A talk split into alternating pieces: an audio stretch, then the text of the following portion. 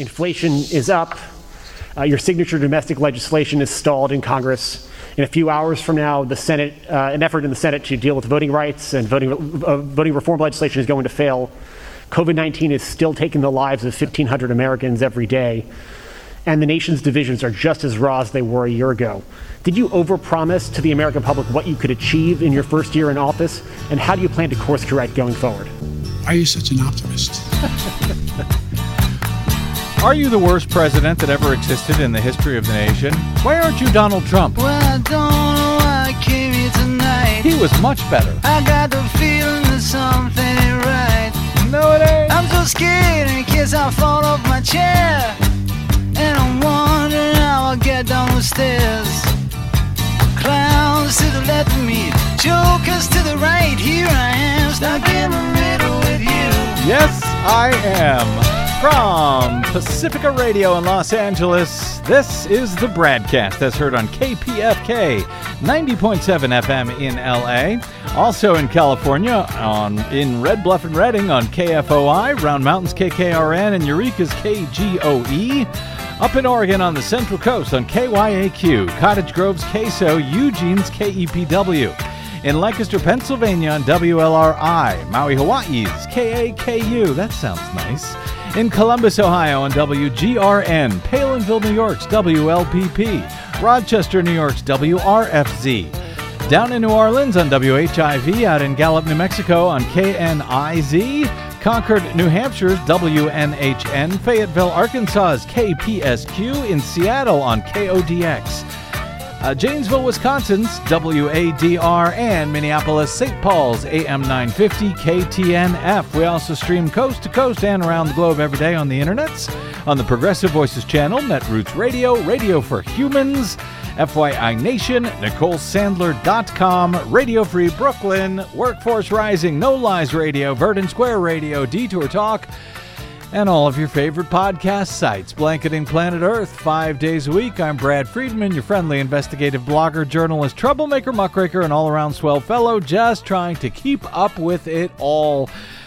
Glad you could join us today for another thrilling edition of the Bradcast. As we go to air, the Senate is debating the critical Freedom to Vote and John Lewis Voting Rights Act to protect against voter suppression and election subversion. I should say they are still debating that. I think they were during yesterday's broadcast as well, if I'm not mistaken. Desiree. Oh, yes, they were, and they are.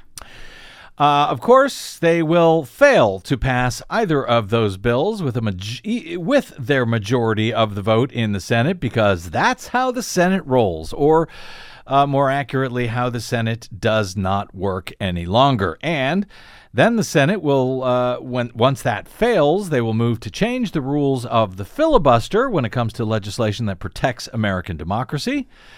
They will uh, try to change the rules to require the old fashioned talking filibuster that everyone remembers from Jimmy Stewart in 1939's Mr. Smith Goes to Washington. If you haven't seen it, do yourself a favor.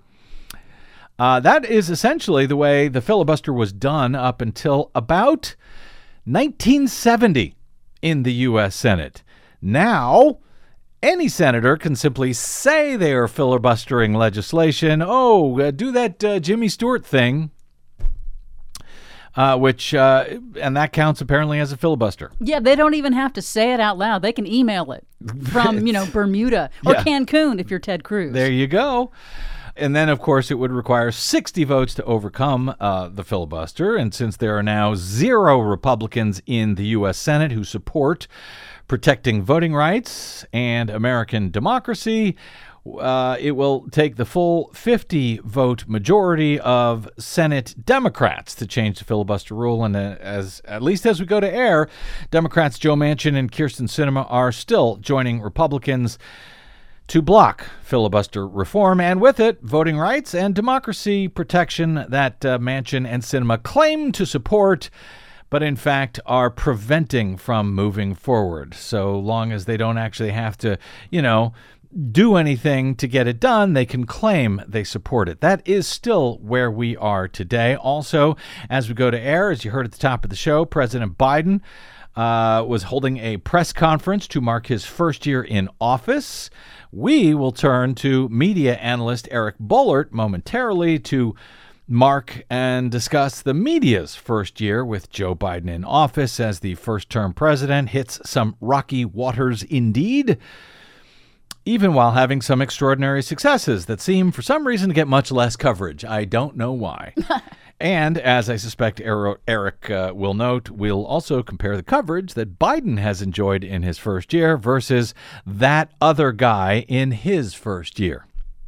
Speaking of that other guy, I was going to give you one important piece of Trump accountability news before we get to Boehlert. But now I guess I have to make it two because as the uh, show opening was rolling there, this just in, first breaking from CNN, and I'm reading this cold to you. Headline Supreme Court clears the way for U.S. House to get Trump White House documents.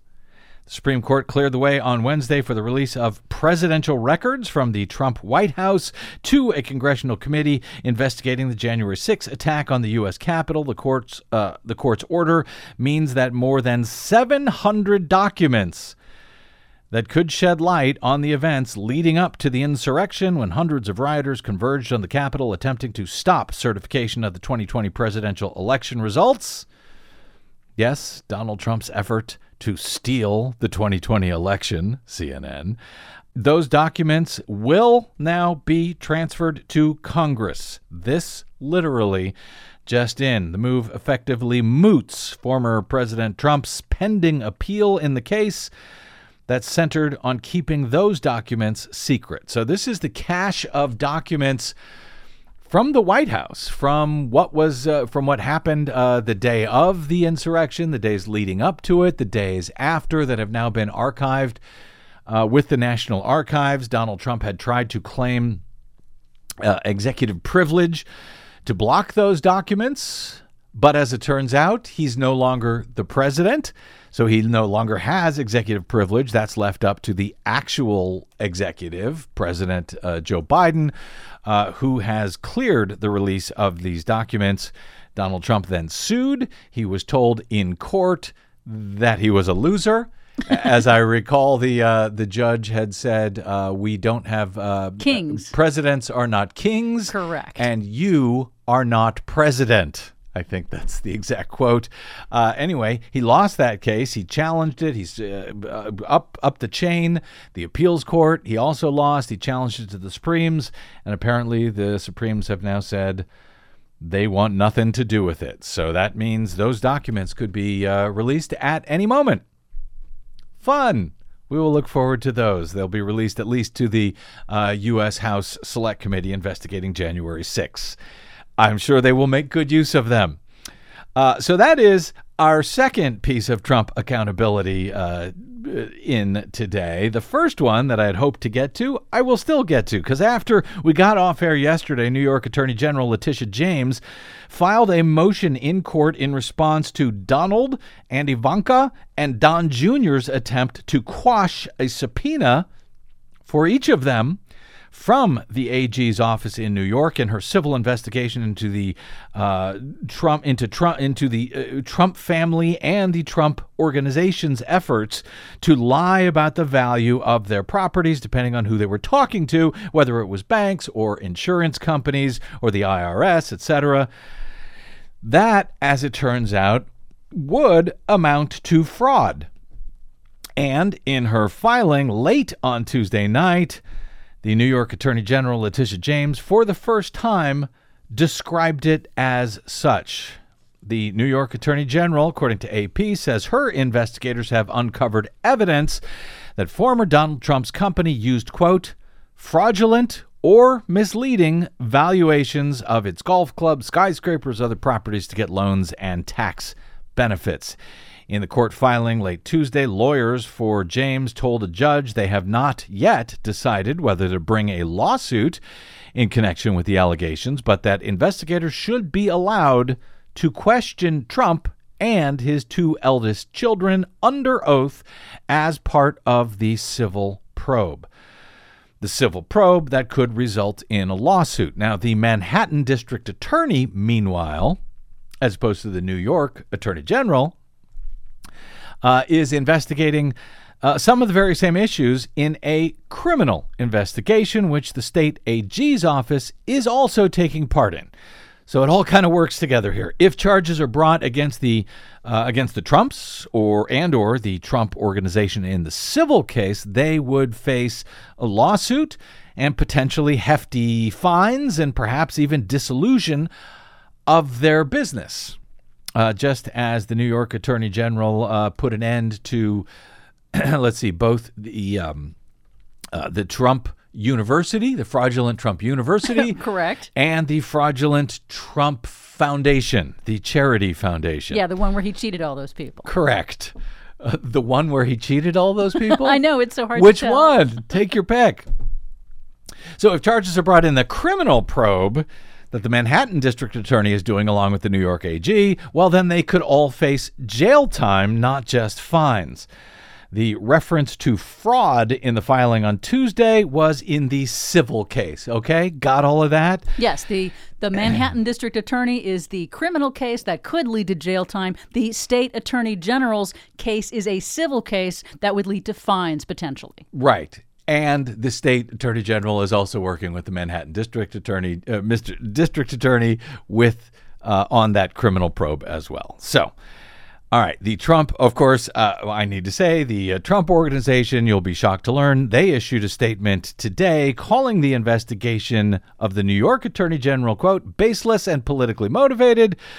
Because, of course, they did, but the evidence offered by James's office in the filing which is meant to uh, force the subpoena, uh, force the uh, uh, deposition of Trump and his kids. The evidence suggests otherwise. The court documents contain the Attorney General's most detailed accounting yet of the long running probe into allegations that Trump's company exaggerated the value of its holdings to impress lenders or misstated what land was worth to slash its tax burden by way of just a, a few examples from the filing. Uh, when giving estimates of Trump's wealth, the company misreported the size of his Manhattan penthouse, saying it was nearly three times its actual size. Good Lord. Now, that may seem like a small matter, but it actually isn't. It resulted in a difference of value being reported to banks where, you know, Trump was seeking loans of about $200 million according to James's office, citing deposition testimony from Trump's longtime financial chief uh, financial chief officer Allen Weisselberg, who himself was charged last year with fraud in that parallel criminal investigation in Manhattan. Investigators, the court papers say, have developed significant additional evidence indicating that the Trump organization used fraudulent or misleading asset valuation to obtain a host of economic benefits, including loans, insurance coverage, and tax deductions. Uh, for example, just a few more here. James office, uh, James's office said evidence shows, uh, among other things, that Trump's company uh, listed his Seven Springs estate north of New York City as being worth 291 million. That based on the dubious assumption that it could get 161 million dollars if it built nine luxury homes on the property that were not actually built there. Uh, they also, the organization added a quote, brand premium of 15 to 30 percent to the value of some of their properties because they carried the Trump name. So therefore, they are worth 15 to 30 percent more than anyone else could sell them for with this brand premium. But the financial statements explicitly say they did not incorporate brand value in listing the values of these properties. He also inflated the value of a New York golf club by millions of dollars. How? Well, he counted fees for memberships that were not sold or never paid. He said in documents that its stake in an office building, 40 Wall Street, was worth two, uh, $525 million to $602 million. That's a lot of money. As it turns out, that amount of money, however, was two to three times the estimate for what the office building was actually worked, uh, worth, according to appraisers from the lender Capital One. So he inflated the property values for Yep. things when he was applying to banks for loans, saying, look at all these assets I've got. But then he was undervaluing them for tax purposes when it was time to actually pay tax on those properties. Yeah, stuff like that.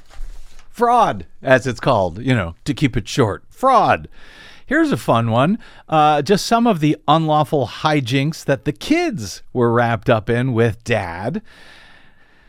The court filing says Ivanka Trump rented an apartment at Trump Park Avenue with an option to buy it for $8.5 million. But the property was valued at more than $20 million in financial statements for that year and the two following years. Quote Ivanka Trump rented a, penthouse uh, in Trump Park Avenue starting in 2011. Ms. Trump's rental agreement included an option to purchase it for $8.5 million. For the 2011 and 2012 statements of financial condition by uh, the Trump organization, this unit was valued at almost $21 million, approximately two and a half times as much as the option price that it could have sold for had Ivanka decided she wanted to buy it.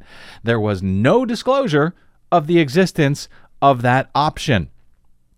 The filings go on to say for the 2013 statement of financial condition, the unit was valued at $25 million. That is more than three times the option price, again, with no disclosure of the existence of the option. So, yes, these things are known as fraud, and uh, they are not partisan witch hunt questions, as Trump's attorneys would have you believe. They are actual issues of evidence of financial fraud. Uh, one more point from the filing. While this uh, exchange uh, is about subpoenas to uh, Donald and Ivanka and Don Jr., his other son, Eric, already faced a subpoena in the same case. He already tried to quash it, and he already lost. This was back in 2020, after which, yeah, he had to sit down for his deposition under oath, as I suspect all of the others are going to have to do. But James's office noted that Eric Trump and the Trump Organization's uh, chief financial officer, Allen Weisselberg, each invoked the Fifth Amendment more than 500 times during their separate depositions. Each. Correct. Eric did so on October 5, 2020. Um, According to the documents, quote, Eric Trump then invoked his Fifth Amendment right against self incrimination in response to more than 500 questions over six hours. Weisselberg invoked his Fifth Amendment right against self incrimination to more than 500 questions over five and a half hours. James's office argues that these instances show that key figures interviewed in her probe would be well aware of potential criminal liability if they are deposed in her case. Weisselberg was already indicted, uh, as previously noted, by the Manhattan District Attorney last July, along with the Trump organization itself. But uh, now, you know, they have every right to uh, invoke the Fifth if they want during these depositions. That's not unlawful. As a matter of fact, it doesn't even necessarily mean they uh, committed a crime. But that's only if you don't listen to Donald Trump himself. As Washington Post's Aaron Blake notes, while pleading the fifth is not an, an admission of guilt, Donald Trump himself has suggested that innocent people do not invoke the protection and called it, quote, disgraceful when associates of Hillary Clinton invoked it. The mob takes the fifth, Trump said. Remember that? Oh, yeah. If you're innocent, why are you taking the Fifth Amendment? He asked. Oh, I don't know, Donald. Maybe ask your son Eric, who you put in charge of your company while you were grifting the nation as president. Or ask your own now indicted chief financial officer, Allen Weisselberg. Or here's an idea, Donald, ask yourself, because I suspect you're about to be invoking the Fifth Amendment very soon. Trump added, by the way, in a 2016 debate with uh, Hillary Clinton, quote, when you have your staff taking the Fifth Amendment, taking the Fifth so they're not prosecuted, I think it's disgraceful, said Donald Trump, before his staff took the Fifth Amendment some, what, combined more than 1,000 times? So you think that's disgraceful, do you, Donald? We will see if you feel that way when you are the one facing the questions from Letitia James in the pretty near future, I would imagine. Okay. Any other breaking uh, Trump accountability news since I was uh, doing that story? Give it a few minutes, maybe. Yeah, we'll see. Uh, we got a, lot of show to go here. Anything could happen. All right, from uh, from Biden to Trump, now back to Biden, and yes, probably back to Trump as well. Eric Boehlert joins us next for a look at how the press are doing after the first year of President Joe Biden's term as the madness continues on the Bradcast, I'm Brad Friedman.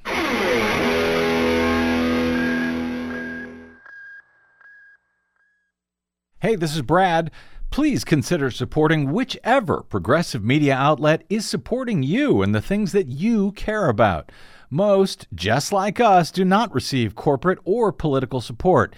We all need your support to counter the powerful corporate media echo chamber. Right now, as much as ever. If you choose to support us, you can do it really easily, safely, and quickly via bradblog.com slash donate. From Desi Doyen and myself, thank you.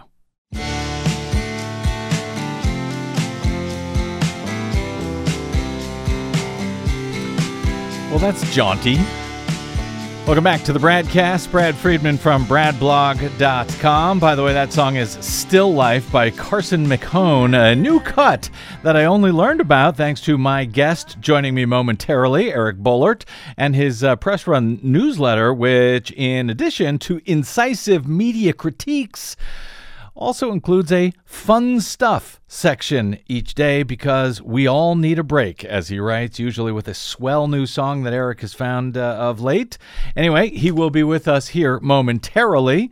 Uh, today, Joe Biden is celebrating, if that's the right word for it, the end of his first year in office. It has been a rough one for sure, with a number of huge political victories, such as the landmark American Rescue Plan adopted without the vote of a single Republican who was willing to expand the availability of COVID vaccines to every American or put cash money in the pockets of struggling Americans, as the GOP was, by the way, more than willing to do while Donald Trump was in office during the pandemic.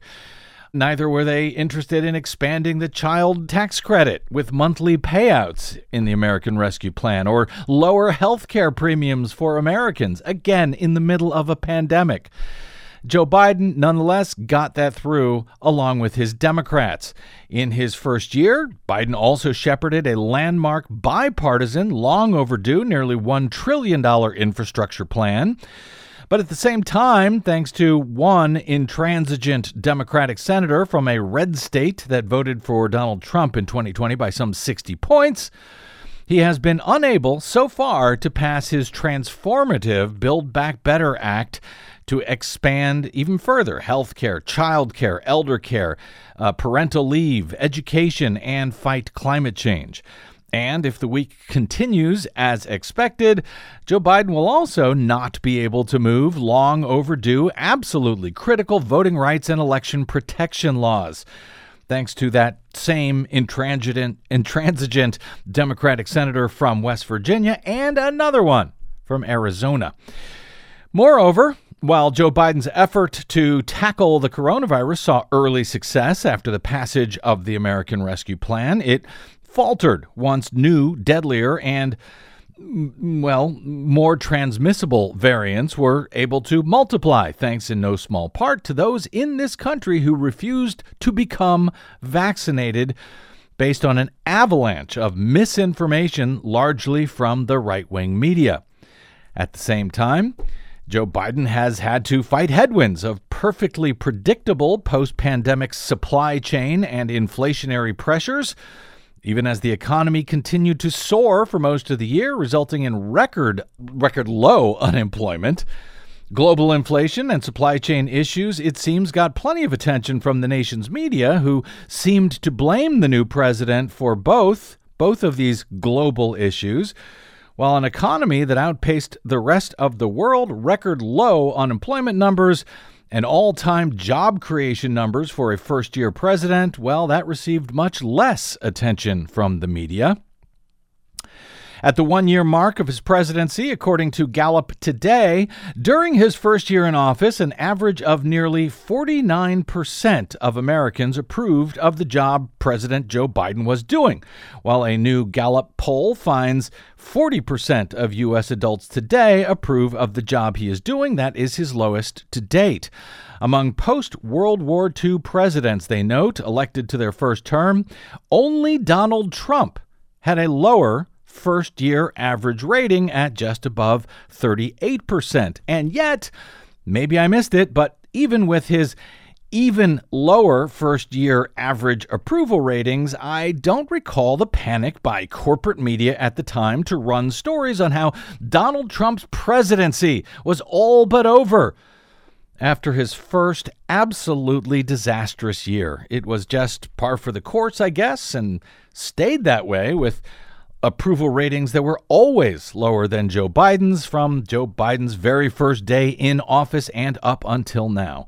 Joining us now for some thoughts on how the media performed its critical, constitutionally protective function during Joe Biden's first year and for a few thoughts on some of the stories he's been covering in his must read newsletter. It's our old friend and longtime media analyst Eric Boehlert, publisher of the Press Run email newsletter, which you can and should subscribe to at pressrun.media. Oh, Mr. Boehlert, welcome back. And since I don't believe we've spoken since last fall, Happy New Year, sir. Hey, thanks for having me. Happy New Year to you. Eric, are you familiar with the New York Times PitchBot parody account on Twitter? I am, yes. Okay, Yeah, yes. let me just for readers who don't, uh, listeners who don't know, let me let me share a few of the uh, a few of these because it, it leads to a question here. So uh, it's a it's a parody account on Twitter. Uh, uh, as if these are New York Times story pitches. Opinion I'm not racist. I just don't think it should be easy for black people to vote. Something you might actually read in the New York Times. America's next great restaurants are in the suburbs. Here's why that's bad news for Joe Biden. That's another pitch bot. Uh, here's one more. The Republican Party has become a white grievance party that seeks to overthrow our democracy in order to increase its ability to grift. But let's not pretend the Democratic Party is perfect either. so, uh, Eric, those are some of the just the recent uh, New York Times PitchBot tweets.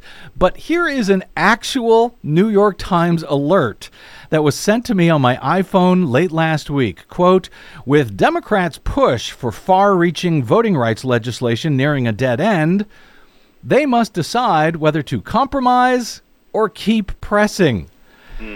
And as I tweeted out, along with uh, a graphic of that alert and a, uh, a phrase to the New York Times that I cannot repeat on radio, I, I added, uh, compromise with who? On what? I, I mean, Excellent point. yeah, Republic, they're not calling for compr- Republicans aren't calling for compromise on voting rights. Manchin and Sinema aren't asking for compromise. Uh, seriously, I could not tell if it was the satirical New York Right. Times pitch bot or the real New York Times. You would think that would be the first question an editor would send back to the reporter. what compromise are you talking about? But nobody. It's it's kind of see no hear even no evil, hear Yeah. no evil. Uh, Chuck Todd on Meet the Press.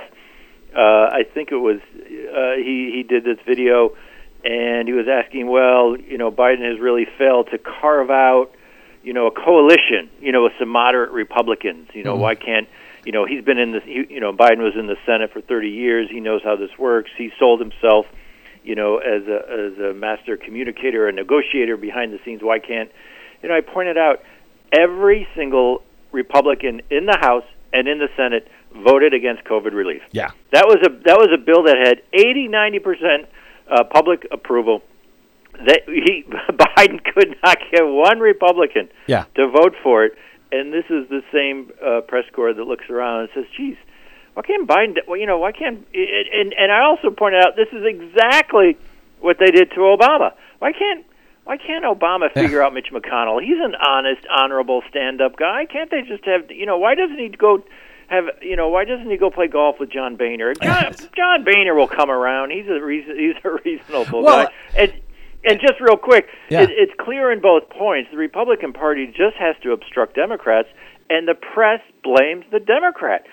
Donald Trump passed one bill basically in four years, which was a tax giveaway to billionaires. Mm-hmm. Could not get one Democratic vote. Not one news organization went to sleep, uh, you know, anxious at night because Donald Trump couldn't couldn't get Democratic votes. Yeah, not to mention, by the way, Chuck Todd is kind of wrong uh, twice with that comment because actually Joe Biden did carve out a, a, a group of moderate Republicans who joined him on the, the record infrastructure bill. Yeah.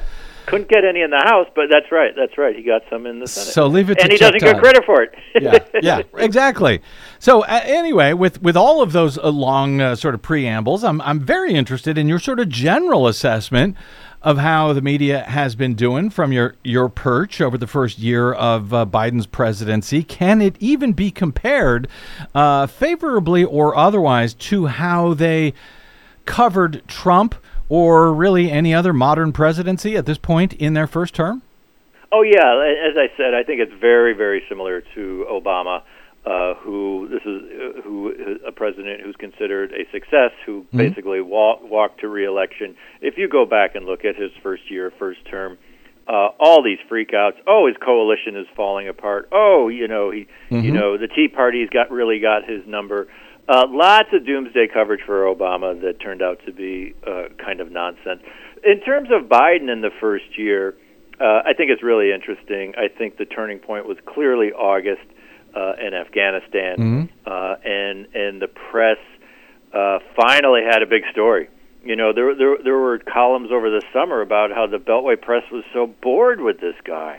like, what's going on? Like, okay, you know, if you think back to July, oh, Yeah. okay, it's successful COVID. You know, vaccination rate, you know, went from two percent to sixty percent. You know, we're gaining July. I think we gained nine hundred thousand jobs. The press was so bored with competent governance, uh, and they missed the Trump chaos, and they missed the ratings and the clicks and the nonstop headlines. Uh, and then came Afghanistan, a- and it, it blew. It changed everything in a few ways. I mean, obviously, it was a big story. I argued for weeks the press completely kind of lost its mind on the Afghanistan story. Just absolutely uh, buried Biden.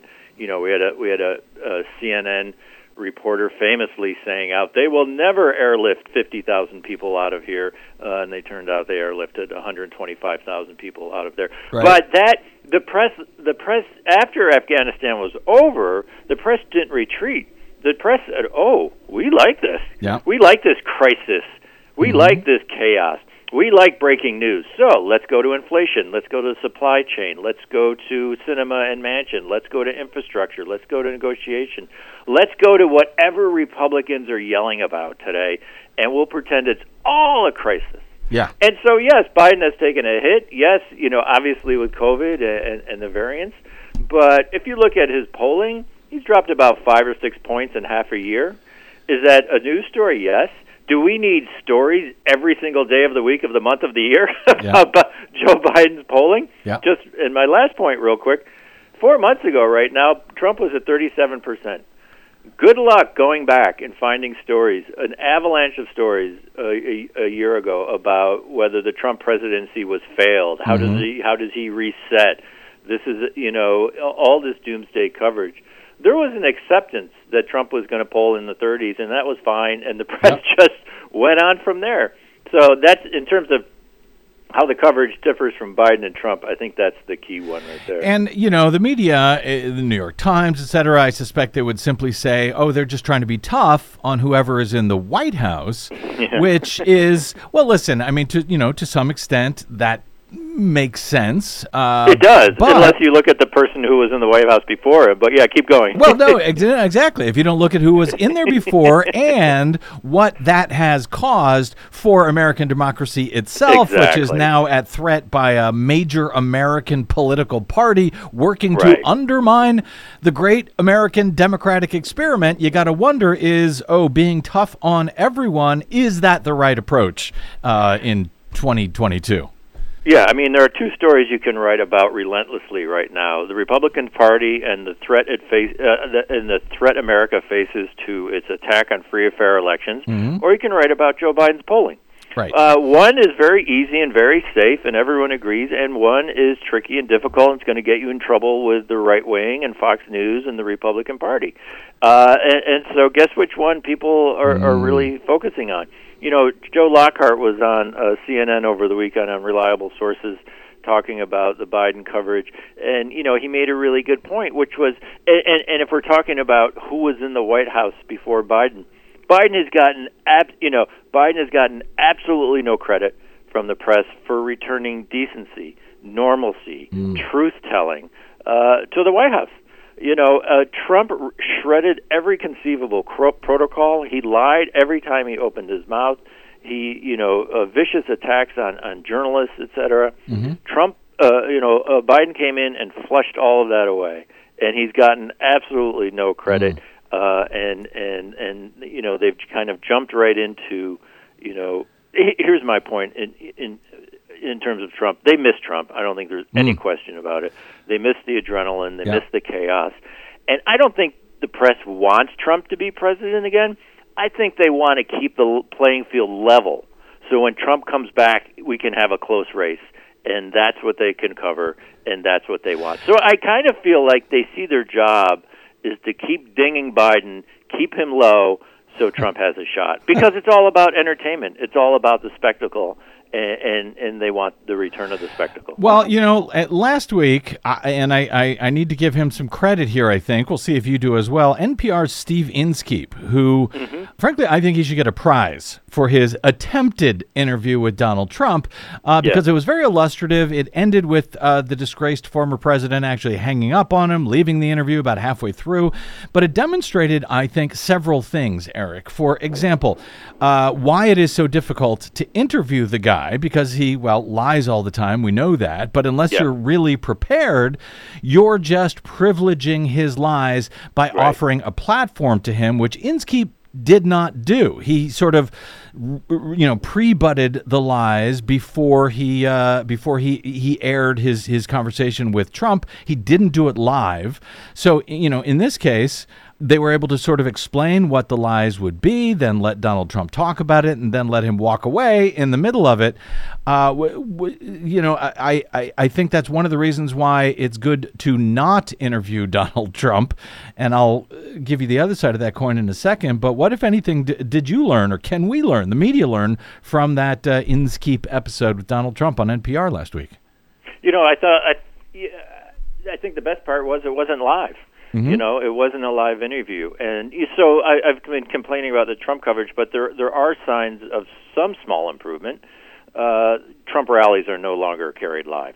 Uh, Trump said he was going to have a press conference on January 6th, which is mind-boggling, uh, talking about going back to the scene of the crime. He canceled it reportedly because he realized he wasn't going to get live pickup on TV on enough of the networks. You know, the fringe guys were going to cover him, but it sounded like he, you know, he wasn't going to get the live platform, national platform that he wanted. The other thing I pointed out last week, the day of, the day before the Inskeep interview, Trump hasn't hasn't sat down with a with a serious uh, journalist to give a live interview in a year. Yep. Which to me is really kind of startling. Uh, you know, he gives them to OAN and Fox News and all these crazies. Uh, so he's been out of office a year. Will not answer questions from any serious reporter. Uh, he did it once with Inskeep, and as you say, walked away after a few minutes. Uh, so these these to me are uh, good trends. You know, he has no social uh, media presence. He's not. He got kicked off Facebook, Instagram, and Twitter. He's not doing mainstream interviews. The one he did did not do well. Uh, I don't quite see how he's going to run for reelection without any of that. But back to your Inskeep, que- Ins- Inskeep question, yeah, uh, I, I think I thought the key was it wasn't live, uh, so you don't have to just sit there and listen to the lies. You can, um, you you know, you can, uh, you have more of a opportunity to put context in it. Right. He did obviously come very well prepared. He wasn't. It, it wasn't just hey, you say uh, you know the election was stolen, but lots of people don't. I mean, he was citing lawyers and cases and, and, Right. things like that, and, and Trump was getting frustrated. In the end, Trump doesn't care. Uh, I mean, he has no shame. Uh, I'm not sure if he hung up early because he was upset or he just got bored. Uh, I mean, you can't really shame the shameless. Well, but he was being held accountable. He was He not was. able to ramble He- on, he- and yeah. Yeah, i i in small important ways. Look, if if if do I wish someone from NPR who in, uh, interviewed Trump uh, had say had, had say why are you a pathological liar? What is wrong? Right. you know, had some had really laid into him in a factual and accurate and resp- in you know I Uh-huh. guess respectable way.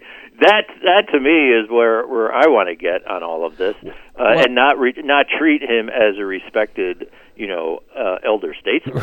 Right. Uh, but I, I thought it was a good first step. Absolutely. I, you know, and and I tend to. Um, it's a tough call. I, you know, I tend to simply not cover Trump's lies for the most part because if I did, I Yeah. would spend every you know single minute of airtime having to rebut Oh, you really would. because Yeah. you're giving them a platform even when you do that. Uh, Right. And most folks in the legit media have largely stopped giving Trump unfettered airtime, though maybe that's because he doesn't want to show up.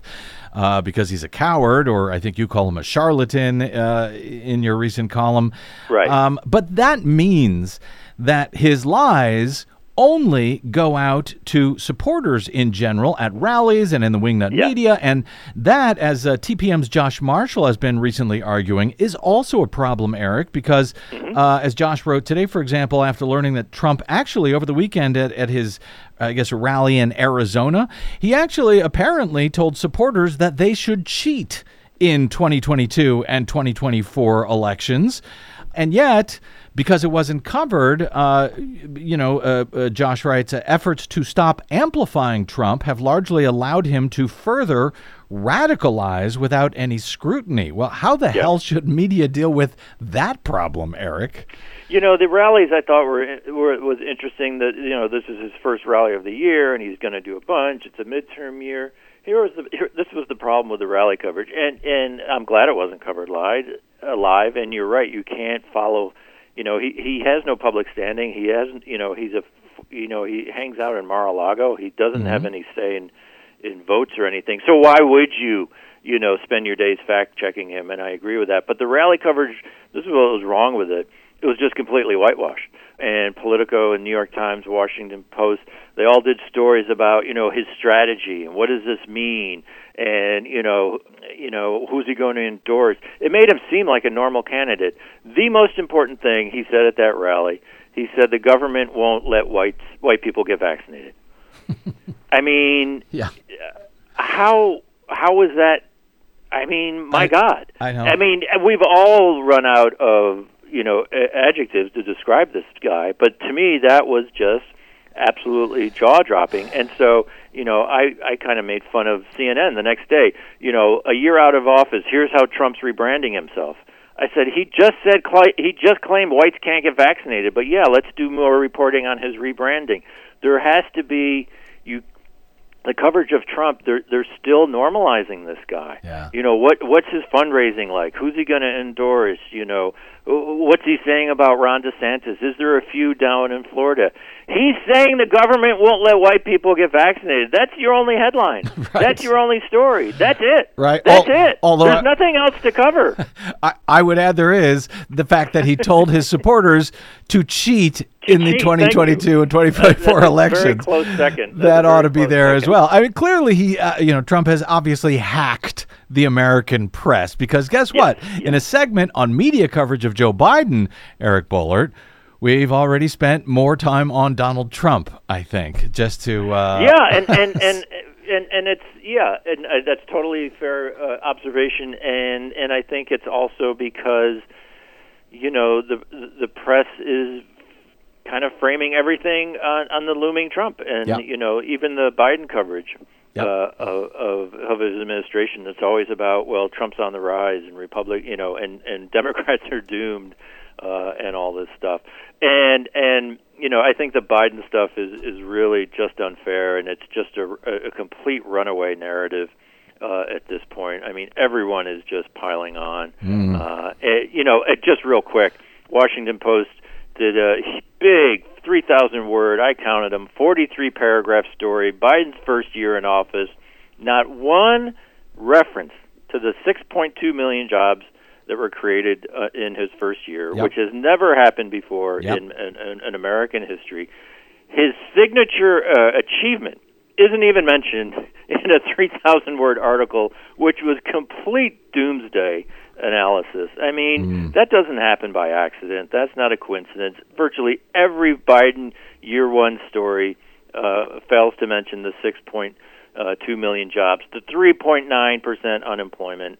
Quick point in February, CBO said it is going to take five years, if everything goes right, it's going to take five years for the United States to get 3.9 percent unemployment. We're there. We did it in seven months. It's just completely flushed down the memory hole. It doesn't happen because there's a story the press wants to tell.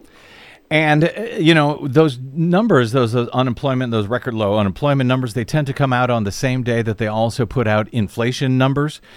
And uh, a the inflation numbers, they do just a terrible job of reporting. Inflation Explaining was seven percent in December. Well, no, it wasn't seven percent in December. It was That seven- would be a big story. yeah, I know, but they do this month after oh, month after Oh, absolutely. month. That's how they put it out there. Oh my God, it was six point two last month. So uh, no, that's the annualized number. It was actually much much lower in uh, in was- in December. It was 0.5 in December. Right. Exactly. But they uh, they don't give you that context. That's what they focus on, and then they, you know, if they bother to get around to, uh, dis, you know, to discussing the record low unemployment at all, you know, we're lucky. Now, with these complaints, Eric, are these the same things that we hear whenever there's a Republican in office and it's you know, the right wingers who are making these same complaints. Uh, you know, they were complaining all the way through the Trump years. Uh, oh, the uh, the economy is on rocket fuel. Why isn't the media talking about that? Uh, no, it's it's it's a different response. It's a different response because the, the media fears those right wing attacks, uh, and they pay a lot more uh, attention to them. Look, you know, back to your point, and that's a good one. The press would say, "Well, we're just holding the White House accountable, and you know, we're always tough on whoever's in the White House." That that on paper makes sense. And, and look, I think the I think the administration fell down on the on the whole testing this fall. Should have had tens of millions in a warehouse somewhere. I get that. That was a mistake. So th- no, I don't think most serious people on the left say you know a Democrat can't be criticized.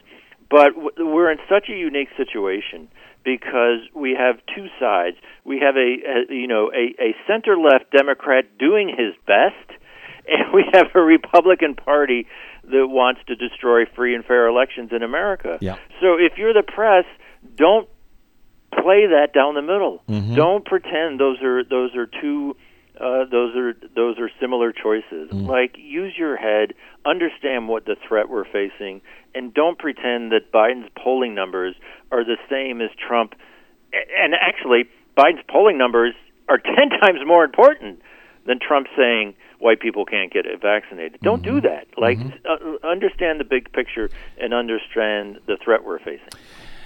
Yeah, and that's something that you know that I've been wrestling with because to some in, in, in some degree these these critiques that we might have that we're talking about here of of the media coverage might be you know similar critiques uh, that we would have uh, for the media in the uh, in the Obama era as you mentioned you know their, their Yeah, coverage right, is right. very similar to that and you know they're fair enough critiques but the idea that they do not seem to understand the moment. And by the way we haven't even gotten to you know climate change the other Right. oh existential threat that is facing the the the, the planet. You know so between that and between american democracy itself now at threat of falling you think you would uh, you you think the media would go about it differently? I ask myself every day: Am I going about this correctly, given the situation that we're in?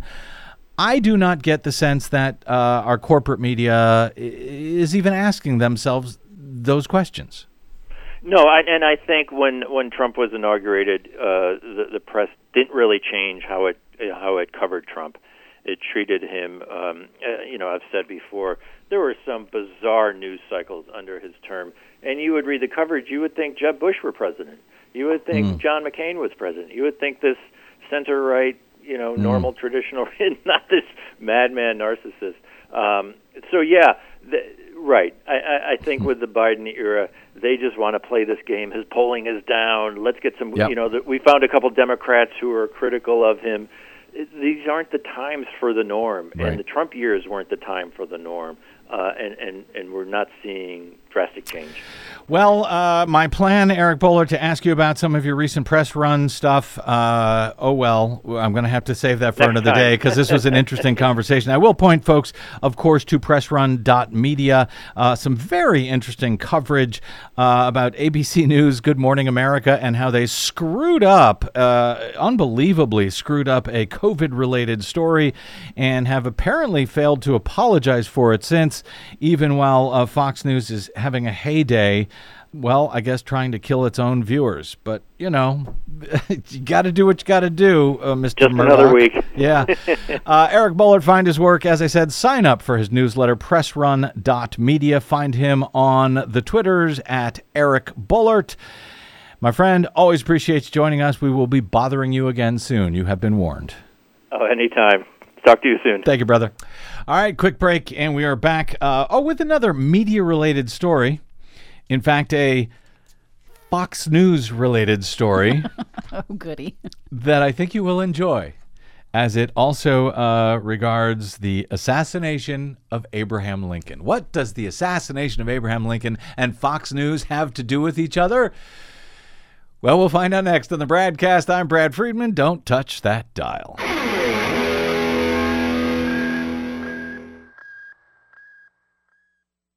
Five major corporations now control more than 80% of the media in the United States, but they don't control us. The Bradcast and the Green News Report are 100% independent, 100% listener supported. But we can't do it alone. We need you. Please help us bring real facts to listeners at independent stations around the nation. You can make a difference. Support independent media. Drop by bradblog.com slash donate. That's bradblog.com slash donate. And thanks.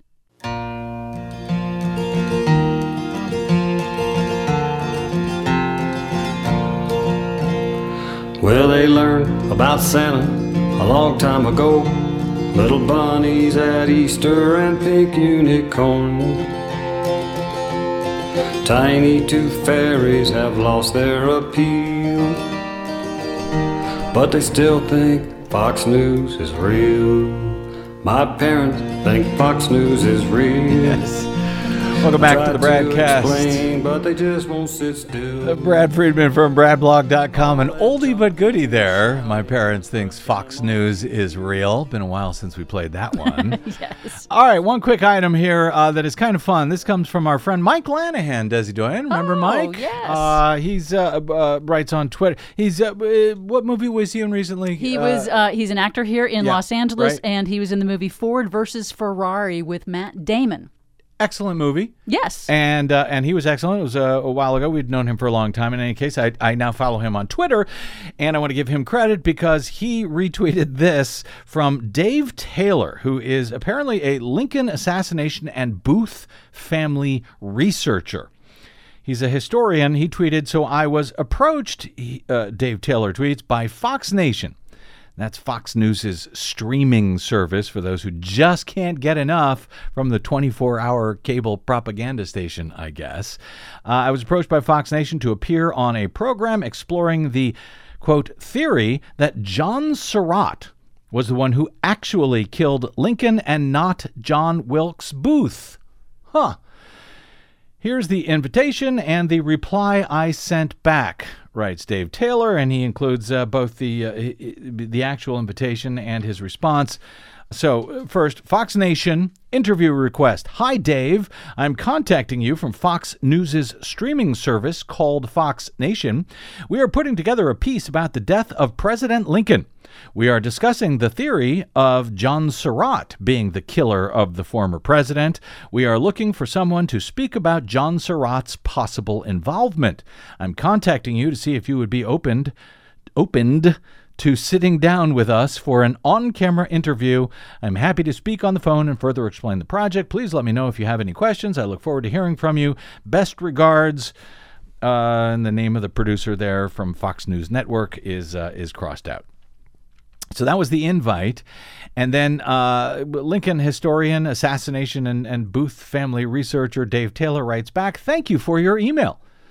While I've heard quite a few ridiculous Lincoln assassination imaginings before, the idea that any person other than John Wilkes Booth was the man who pulled the trigger on April 14, 1865, has got to be one of the most ludicrous theories I've ever heard.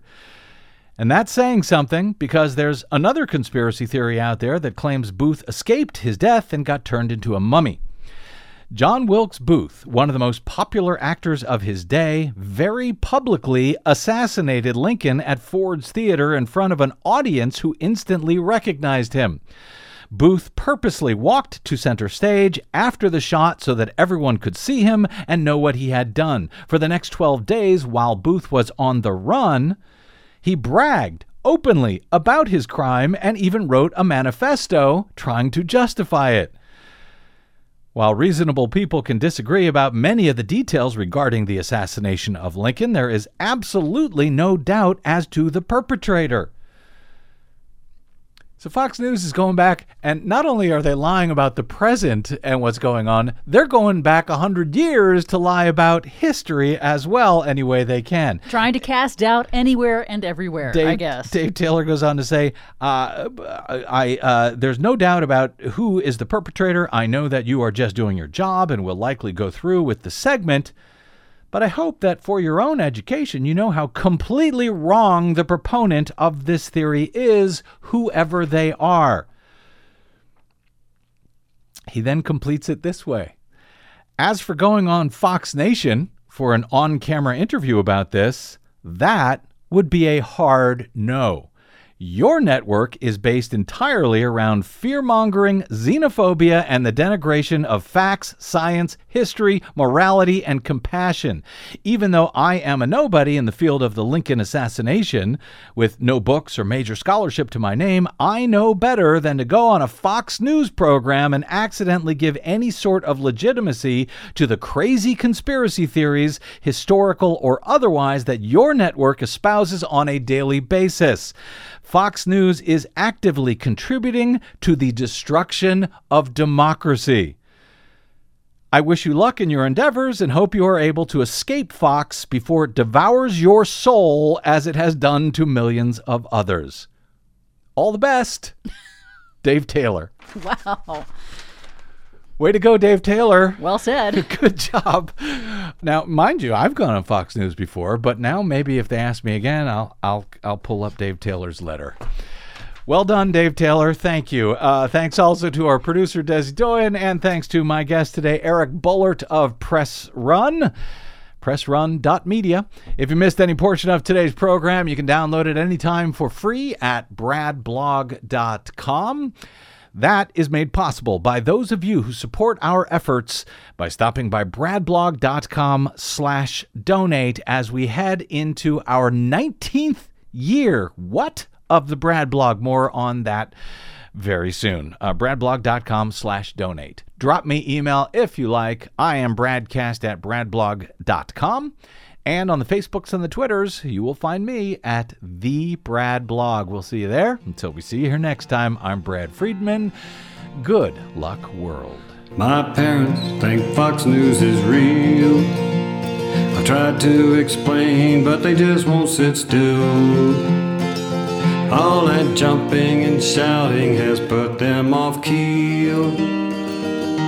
And my parents think Fox News is real.